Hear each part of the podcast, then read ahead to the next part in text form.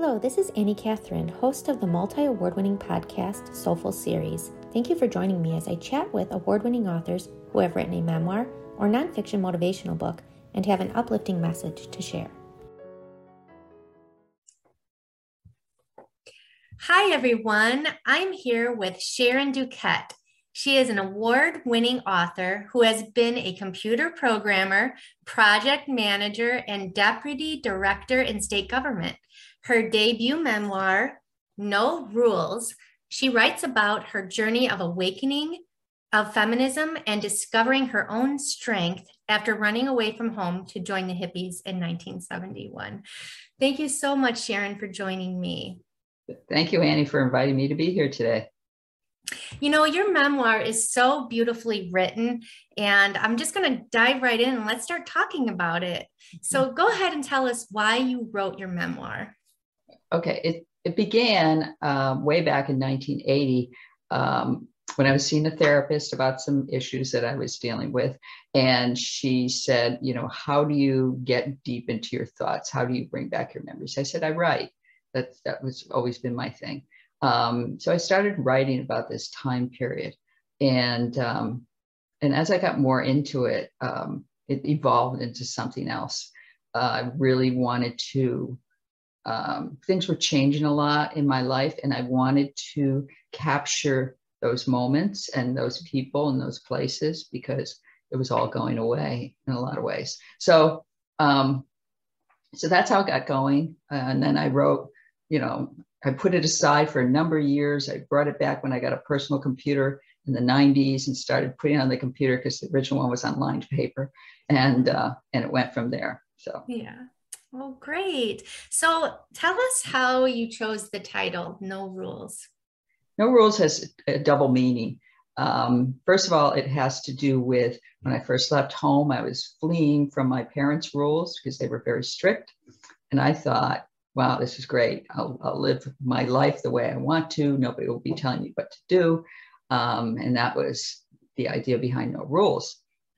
But what I discovered um, over the course of the next few years was that the rules that were really affecting my life weren't my parents' rules. They were the rules that were coming from society um, about what a woman could and could not do in her life. And as a result of that, um, that's the second meaning. Yeah, eh, well, I agree with you on that. So go ahead and tell us about the cover. It's so pretty. Uh, the cover was designed um, by uh, She Writes Press um, when I published with them. And um, they gave me a choice of covers based on uh, what they knew about the book, what I described to them about the book. And I described the book as being colorful. Uh, and that's exactly what they gave me a colorful cover. Um, I've had tons of great feedback on the cover and I really love it. I, I love it too. It's eye catching, very eye catching. So let's talk about when you left home at 16. Um, how were you feeling at the time? And when you set out on your own, were you scared? Um, I wasn't scared because I was with my older sister mm-hmm. and um, I was excited. I mean, I was a little scared at first about, well, what if we get caught? What if we get pulled over by the police? What will happen then? And, and that sort of thing. But um, once once we got to California, it was just like a big adventure. Um, and even along the way, uh, it was just like I was just enjoying having this huge new adventure. So mm-hmm. for a while.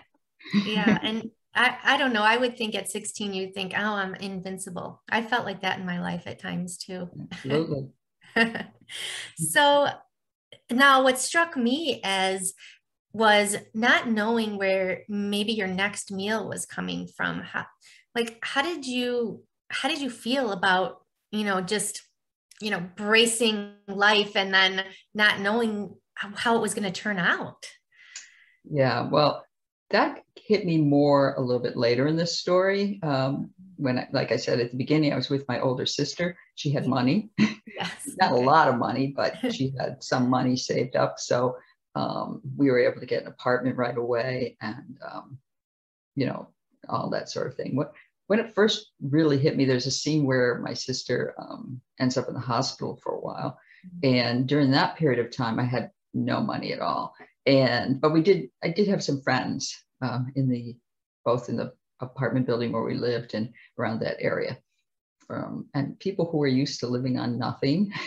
So um, that part was kind of scary when that first happened. Mm-hmm. Um, and uh, I was a little bit panicked, and, and my landlord was knocking on the door saying, Where's the rent? Where's the rent? And my sister had the rent in the bank, but I didn't know how to get the money out of the bank.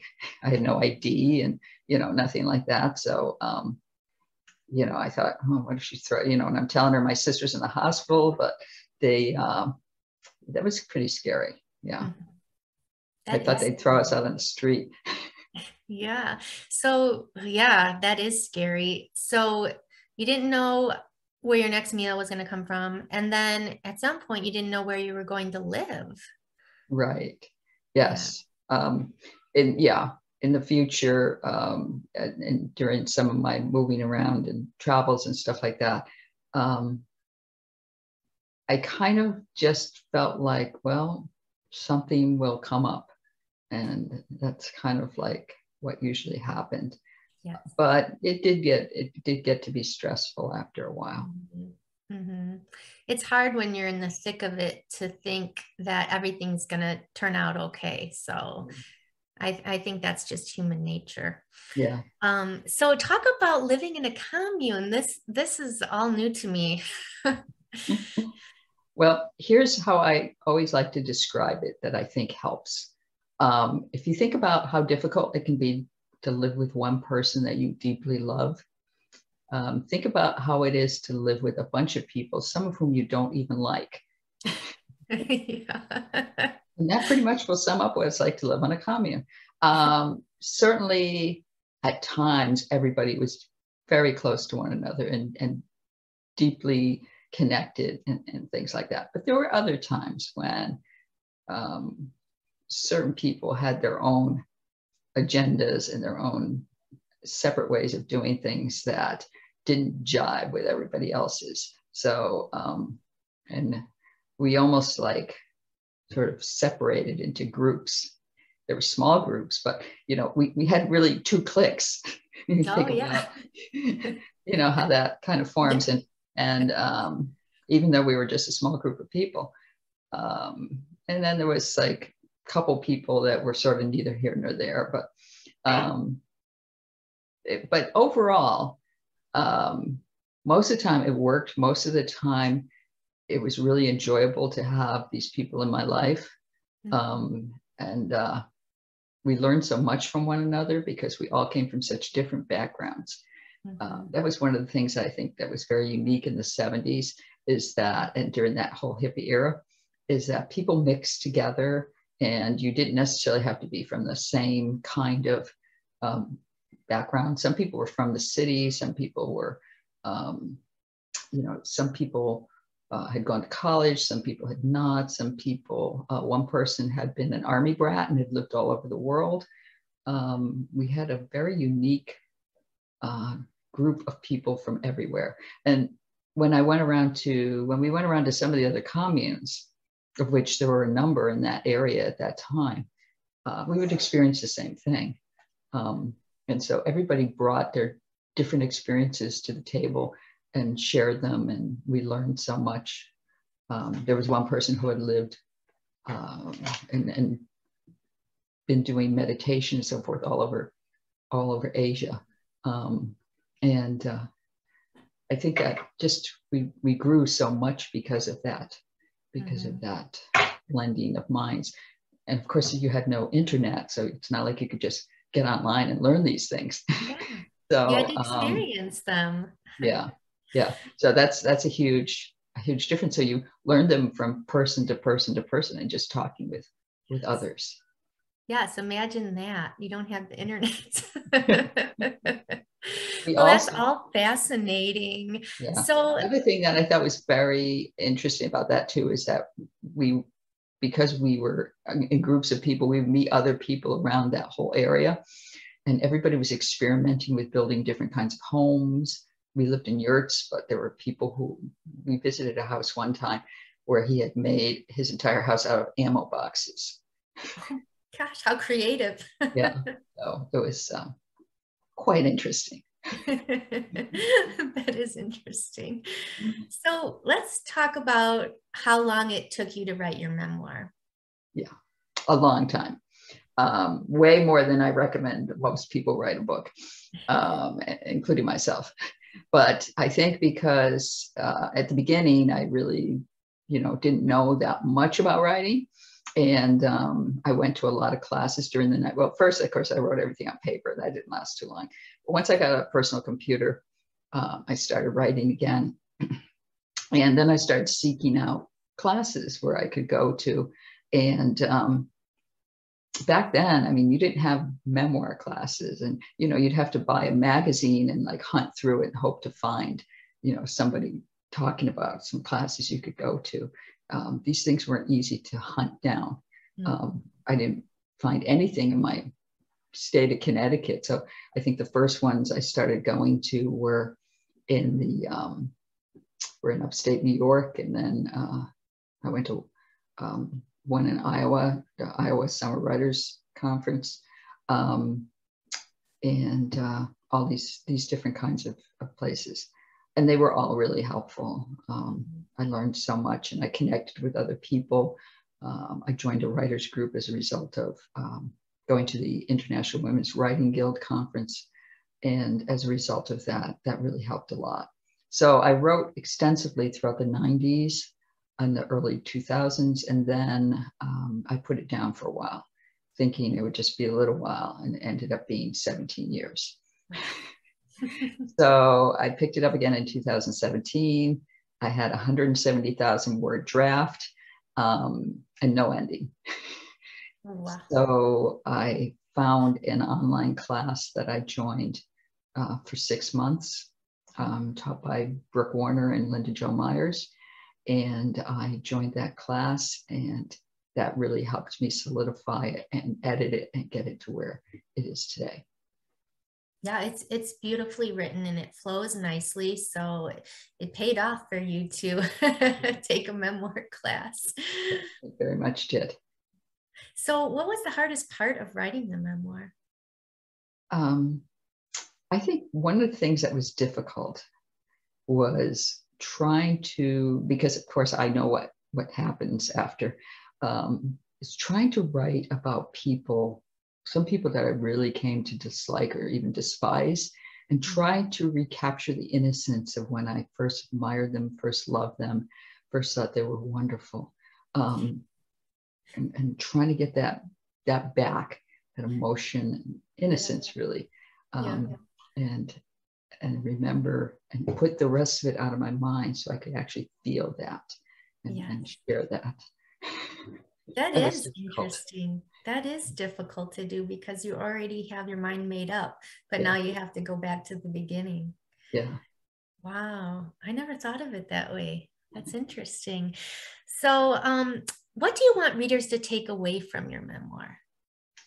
Um, I want readers to see, there's a, there's a couple of things. Um, I want readers, though, mostly to see how, um, you know, what women went through during that time, how things changed for them, and um, how they can find their own strength even now, and um, and within themselves, and how the movement of feminism, even though it's changed so much today than it was back then, but how that period of time really impacted the way women live today and really changed our whole society in ways that we never expected. Um, so I, I wanted to share the beginning of that and how that felt to be evolving um, while that was going on. And we were all learning that for the first time. So that's a very important part of history. And I really applaud you for documenting it and paving the way, really, for us, for me. and the other thing I wanted to do too is I wanted to give an honest look at that era um, so, sometimes it's either glamorized or trivialized, where you know people kind of see it as a, a silly time. Um, and it really was a lot more than that. And I wanted to mm-hmm. convey that as well. Well, you did a great job. I learned a lot about that era, well, from reading your book. You. So, um, so let's talk about what you're doing now. Okay. Well, now I have I have written uh, the first draft of a thriller that I completed this summer. Um, now revising and editing and all of that kind of thing, and hoping to send it off to an editor fairly soon. Um, it is a thriller about uh, corruption. I'm still working on my on my log line here, um, but it's about climate corruption and betrayal, and one woman's struggle to find and free her husband, who disappeared after being arrested for protesting on the steps of the Capitol in Washington. Wow, I would read that. That sounds intriguing. so I'm hoping to get that done um, and out there sooner rather than later. Yeah, it's not going to take as long as your memoir. no, no, absolutely cannot. I've been working on it for about two years now. So, okay, great. So, go ahead and tell us um, where people can find No Rules. Uh, no Rules is available um, pretty much in any bookstore. Uh, you can order it uh, if they don't have it on the shelves. Uh, they um, it's available through wide distribution. Uh, it's on all of the online platforms and it comes in both paperback, well, actually now three ways, paperback, ebook, and audiobook. Oh, uh, an audiobook, great. It's an audiobook now too, which I love. And when I first listened to the audiobook, it was like hearing a, someone else's brand new book. it was yeah. such a strange experience listening to it. Um, but yeah, it's in all those three formats and you can get it on any of the platforms um, that sell those um, internationally as well as nationally. So, okay, perfect. There. Did yeah. you narrate the audiobook or no? I did not narrate the audiobook. It was a, okay. a professional voice act. So, okay. And I think she did a really good job. Good. Well, thank you so much for joining me to this morning. thank you for for having me here. I yes. very much enjoyed talking to you. You too. Thank you for listening. Soulful Series is hosted by me, Annie Catherine. Soulful Series is a Vienna Studios production produced by Vanessa Ferlano. Music by Vanessa Ferlano. Catch you next time, part of the ACAST community.